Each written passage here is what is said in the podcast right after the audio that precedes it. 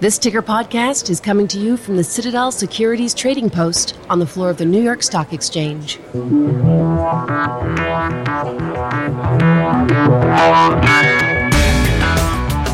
Hi, everybody. In an era when algorithms do most of the buying and selling of stock, this place is one of the few places left where human interaction and judgment still play a role in the exchange process. Today, we'll follow that theme. It's hard to ignore the barrage of high tech tools aimed at IROs these days. But while technology has certainly forever changed how the investor relations sausage gets made, the fact remains human interaction still is, and most likely will remain, the bread and butter of the investor relations job. On today's program, planning your most successful investor day ever. The biggest thing is to really plan ahead. You know, talk to your management team, get the buy in, make sure everyone's on the same page. I'll get face to face with an investor day expert. And accelerating your IR strategy. The auto and truck supply chain, uh, talking about the companies that make component parts or sell or rent or repair or anything else in the supply chain, that sector is shifting into what many see as a period of perfect storm conditions. And all of it is kicking up a pile of doubt in the marketplace.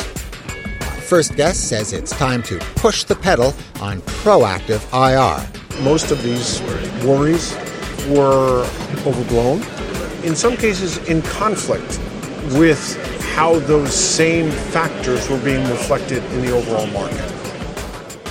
Counter messaging that cuts through the noise of the pack. That's up first on your Ticker podcast. And I promise, no more puns. I, I ought to know better. I don't want to drive you crazy. Seriously, besides, I'm getting tired of them.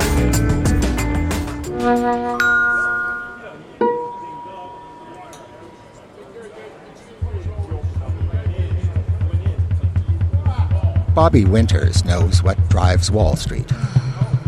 A former analyst and portfolio manager, he's seen it from both sides.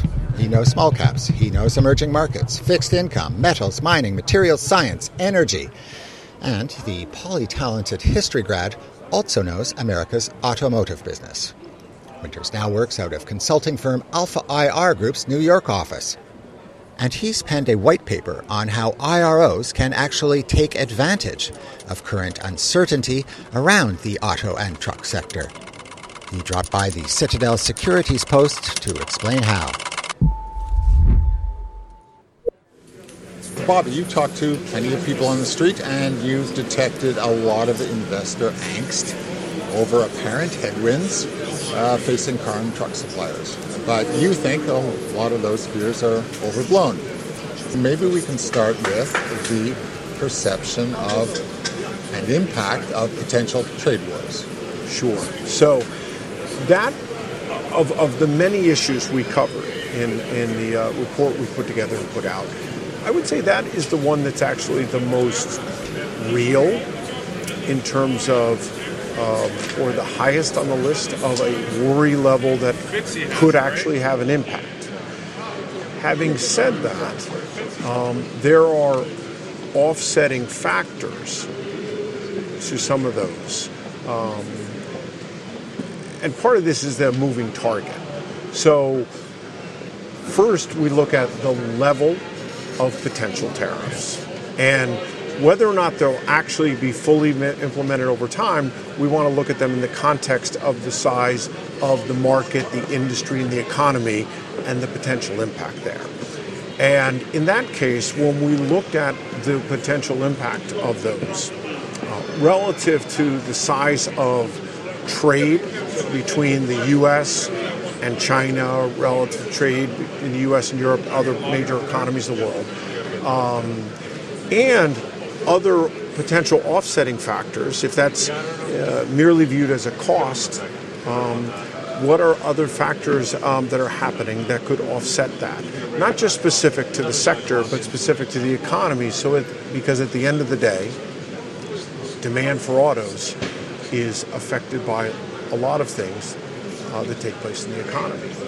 Here, we wanted to remind IROs to remind their own either existing investors or potential investors to look at things like the size of the tax cuts having an impact for, on both personal tax uh, cuts and corporate, and the still, in our opinion, yet to be fully, uh, the effect of that is yet to fully be manifested through the economy. So there's a tailwind effect to that, which is having some effect on the economy yet, but is not yet likely played its way through the U.S. economy. So, so the, the threat of trade wars is offset by the uh, strength of the economy. Potentially, and or potentially even more than offset. And so again, cuts. looking at the size of those potential costs, and again, they impact certain industries more than others. So there's no doubt there's a reason why, uh, in investors' minds, uh, industries like the automotive companies and the auto suppliers are at the top of that list because the relative content. Um, if you look at healthcare or you look at the pharmaceutical industry, you be argued to find hard pressed to find any impact because steel and aluminum are not generally involved there as a cost item. Okay. Obviously, in the auto case, the auto parts, the auto auto companies, they are the content of steel in automobiles, the growing content of aluminum. Those are factors. So our point is not really to be dismissive of the concern or the question. It's actually more to gauge it relative to the broader um, events, tailwinds or headwinds that may be going on in the economy that affect overall levels of demand for cars um, in the U.S. and in other parts of the world, and also the ability to pass on some of those costs over time. So, what's the message to IROs then? Faced with that argument, what are they? What's the counter argument? Well, on that specific issue, Yeah. which is only it is one factor in looking at and analyzing these companies and looking at what's going on with them currently, but going forward. Because again, there is a lot of of rhetoric right now around around these uh, around trade, and we don't really know how this is going to play out. Looking out six months from now, twelve months, or even several years. So there's a question of is it as a temporary cost that it will either go away relatively quickly or the ability to be passed on, or is there a major structural change underway that will cause large supply change uh, adaptation changes in the future as a result of these trade actions. That would obviously be something much larger to be that needs to be factored in. Uh, we don't think we're there yet. We don't think it's likely that we're going to be headed there. Uh, but again, on this specific issue, our point is really that the potential costs of this need to be balanced against other what we see as tailwinds, positive factors that are present currently and may be present going forward for the sector. Maybe. Okay, one thing we do have um, a, a bit of forward vision on is the fact of our electric vehicles. Sure. Likely inevitable. When? Maybe not so much. Right. So here, um, I think everyone is in agreement. I think everyone in the automotive um, business, the automotive supply business, is not only in agreement that electric vehicle um, uh, demand um, is going to be substantial going forward. Uh, but that, that is a big part of the future. They're also all, most all of them are positioning themselves for that. So that's another. So the idea is electric vehicles um, is not for many of these companies, actually the suppliers in particular, is not so much a risk as is, is it just as much as an opportunity. Okay, and many of them are investing as heavily um, in that side of their business as they are in the the uh, traditional historic internal combustion engine side of their business, and in between, you know, to hybrid vehicles and engine, uh, and then other other things on that spectrum.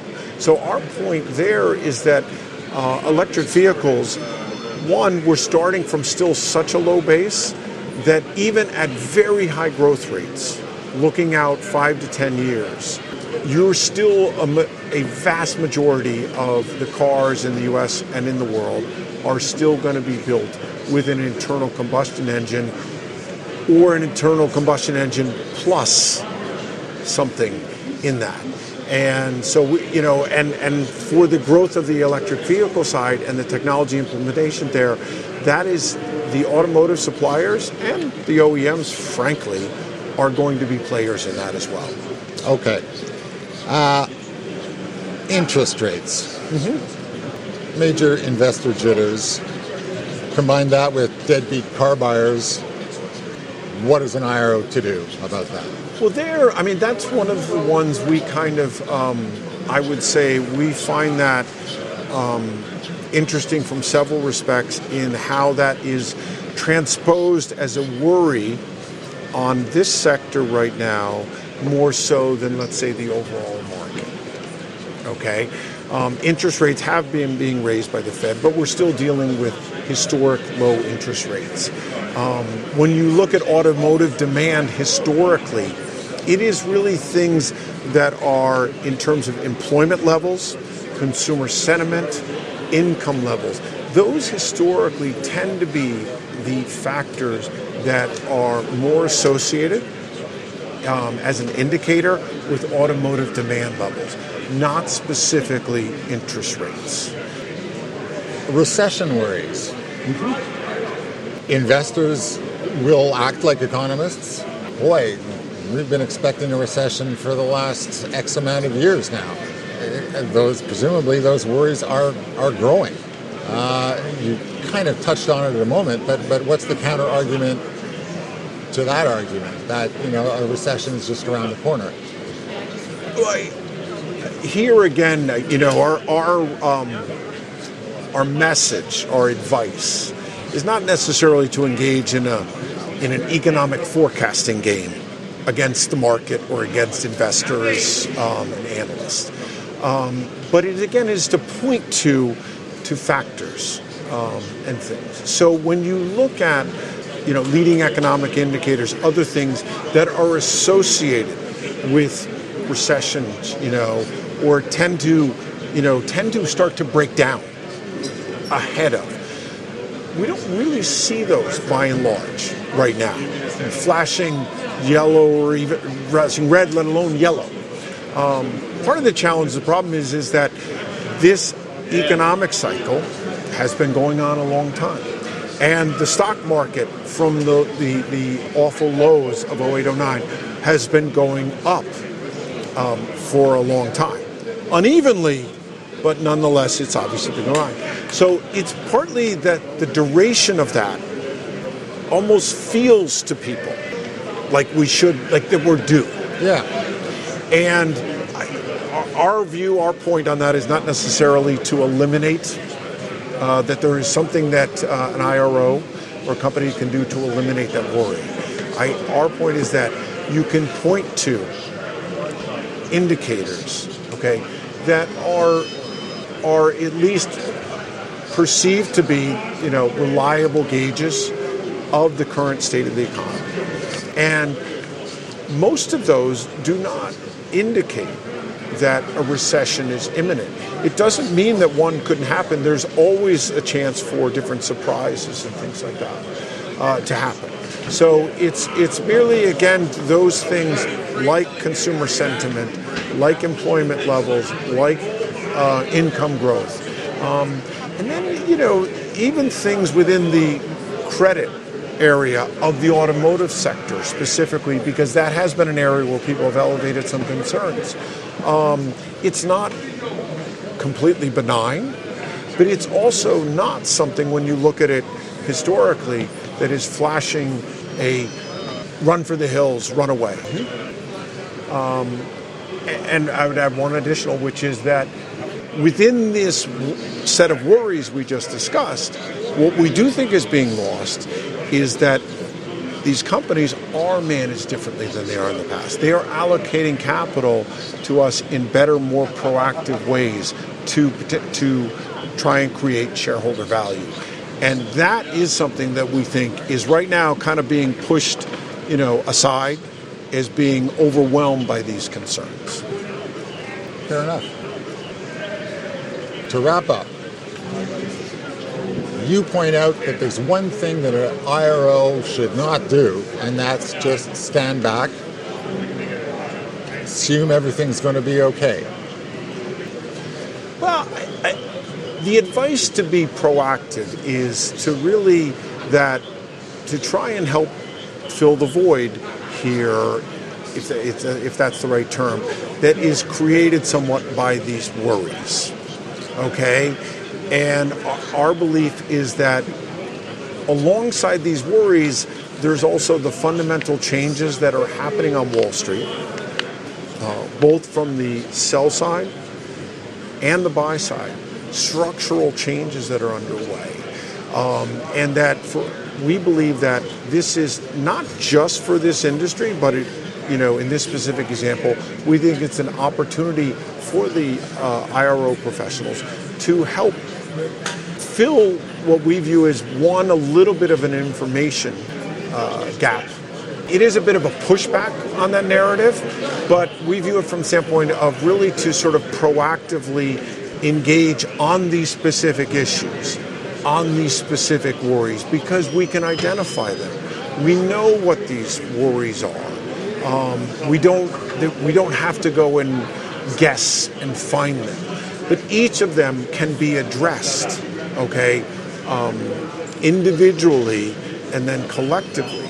And we think that that opportunity then has a chance to bring potentially um, either keep um, existing investors in the stocks, but more importantly, to bring other investors either to or back to the sector. Um, and, you know, that's the, the investment game and outperformance, really, particularly when it comes to active money management, um, which is who you're engaging with here. The reality is is that true outperformance comes from uncertain uh, periods of uncertainty. So we think that this is an opportunity for the IROs to help provide information to um, to strengthen the conviction of investors to step back into the into the group. And those who do that will be the ones that successfully separate their companies from the crowd. Presumably, if what we see as um, underlying strength to the sectors, and that the the perceived clouds on the horizon um, are not recessionary storm clouds or um, you know something more significant that they are mostly either in passing or actually not as, as significant to the group as the market seems to be perceiving them to be right now, then that's the potential. Bobby Winters, Senior Managing Director and General Manager of Alpha IR Group in New York City. Thanks for stopping by today. Thank you for having me.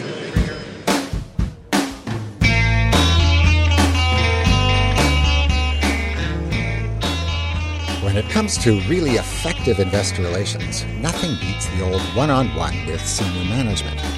But those opportunities are limited. After all, management has a company to run. So, when it comes to efficient use of FaceTime, that leaves sponsored conferences and a company's own analyst investor day.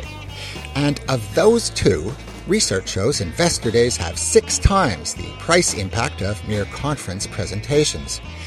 In fact, investor days can be one of an IR program's highest return investments. Can be. They can also be dreary, useless, time sucking duds. So, how do you ensure the former?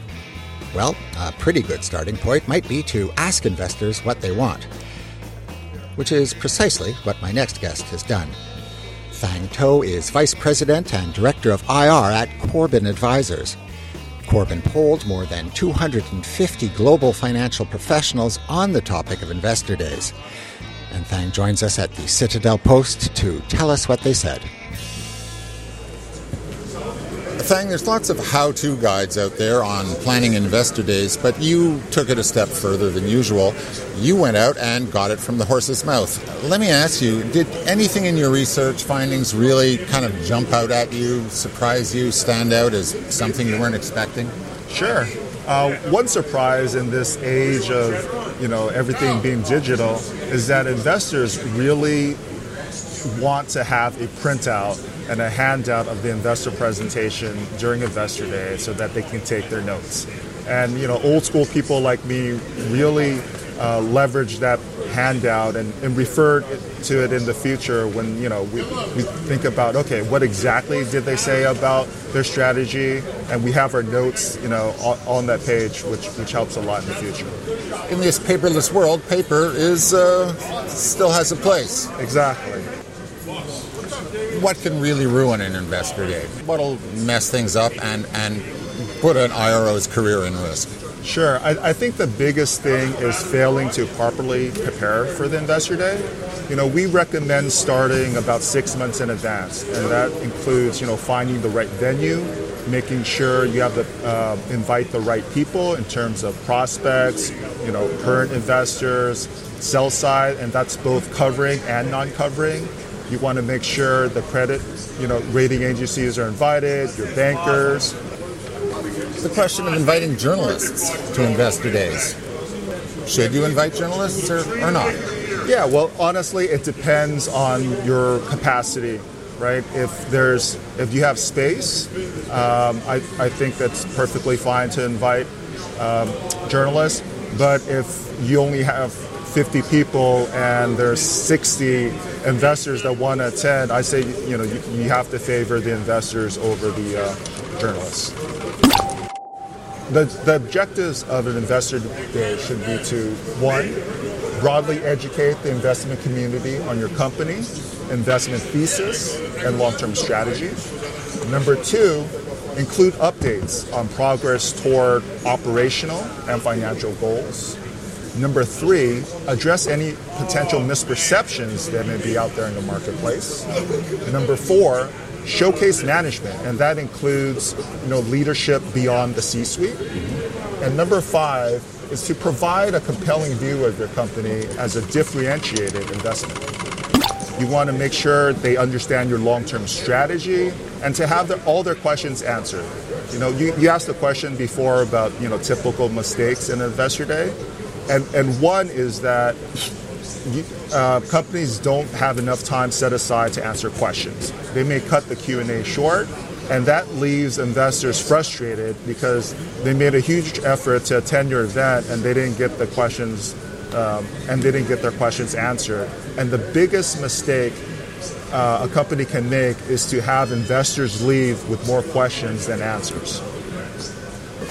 One thing your survey uncovered was that in terms of Q and A's, they preferred, investors preferred, after kind of each breakout session.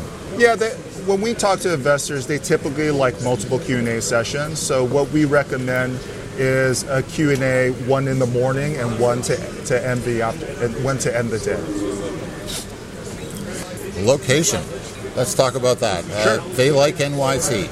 Yes, they do. So, so the vast majority of investors tell us that you know New York City and specifically Midtown New York is, is the you know top choice.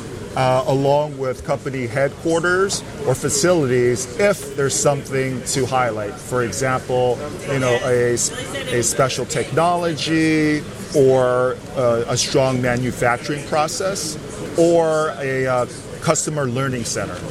You know, if there's something special about the location, then they'd like to see that. Otherwise, uh, Midtown New York is, is just convenient for everyone.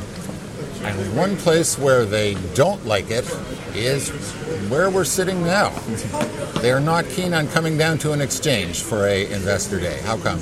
Sure. There's um, two reasons that they typically say they don't like the New York Stock Exchange. One is just a matter of convenience for a lot of investors that are in Midtown New York, it's just a lot easier for them to you know walk down the street than take a train downtown. And another is the heightened security at the New York Stock Exchange. For, for example, this morning, you know, it took us a good 15 minutes to get in the door, Um, so investors get a little frustrated with that. But you know, the New York Stock Exchange isn't all bad. You know, a lot of our clients have events here because it's such a great venue. For companies that are listed on the New York Stock Exchange, it's a free venue. They save on costs, which is obviously an important consideration. Getting into the weeds here, you look at uh, you asked investors classroom versus theater style seating. There's a different preference there. Yeah, investors tell us that they prefer classroom seating it's they're there to learn. It's a it's an educational day. It just makes things a lot more convenient in terms of being able to take notes, being able to you know um, talk to the management team and, and, move around afterwards. Unless one of the tchotchkes you hand out is a clipboard, maybe maybe they'll be happier with uh, sitting in a comfy uh, theater seat. Let's talk about tchotchkes. I mean, uh, I'd say 96% of investors we talk to say that giveaways are unnecessary. Um, and actually, 20% actually discourage the practice. You want to understand that it's, it's investors' money, so you know they're hesitant to give away things that are necessary. And secondly, you know, a lot of people are traveling, so large, large items just aren't just aren't travel friendly. So we would recommend given away a USB with the Investor Day presentation, as well as other uh, important documents, for example, annual report or most recent, you know, earnings deck, things that are helpful for the investor. Timing and length. Sure. So most investors prefer an early morning start. There are some investors that like an afternoon start because they're able to fly in and out the same day. But we recommend starting early in the morning because if you start in the afternoon, you run the risk of you know having locals go into the office and then you know getting caught up in work and other news events and that could hurt your attendance because things come up at, in the office as you know. And you know we, we've seen it happen where you where you lose a large percentage of audience just because there's there's a big news event for the day or you know they, they get requests from clients and, and, and or they get events from clients or their bosses and they're unable to make the event. You your your research uncovered actual days, days of the week that, that are, are better for investors. Midweek is generally preferred. For example, you know Wednesdays and Thursdays are the best days to have investor days. With you know Friday, it's just um, in terms of you know people's vacation, travels, meetings. You know, if you're going to have an event on Monday, you know, out of towners uh, would have to fly in over the weekend. If you're having an event on a Friday, you know, people have to fly fly out late Friday night. They're, they're not too happy about that. Midweek days are, are the best for investor days. You know, one of the big draws of an investor day is access to the management team. And sometimes during Q&A session, when investors and analysts are asking questions, the only one answering the question is the CEO. And he's dominating, he or she is dominating the conversation. And so investors walk away with a sense of, wow, like what about the rest of the management team? Does the CEO not trust them? Like, you know, why can't they talk about the business? Um, so that's something to, for companies to think about. It's really, you know, plan ahead, do mock Q&A session, and get everyone involved. So, you know, we, we, recommend to have the CEO really act as a quarterback during the Q&A session. Maybe he'll make a couple of remarks and then pass it on to the most appropriate, the most appropriate leader uh, that can add, you know, real insight and, and show the strength of the bench because right. that, that's a big you know uh, investment criteria when investors are looking at a company. Do I trust this management team with running this company? And, and, we mentioned this earlier. You know, there are investor conferences throughout the year, and typically, you know, you hear from the CEO and the CFO. But at an investor day, you know, the investment community is really um, looking forward to hearing from the rest of the management team. You know, uh, business segment presidents and, and, and other business leaders that really add valuable insight and, and give investors a deeper understanding of the company and their strategy going forward. Thang To, Vice President and Director of IR at Corbin Advisors. Thanks for dropping by the post. Thanks, Jeff. It's been great.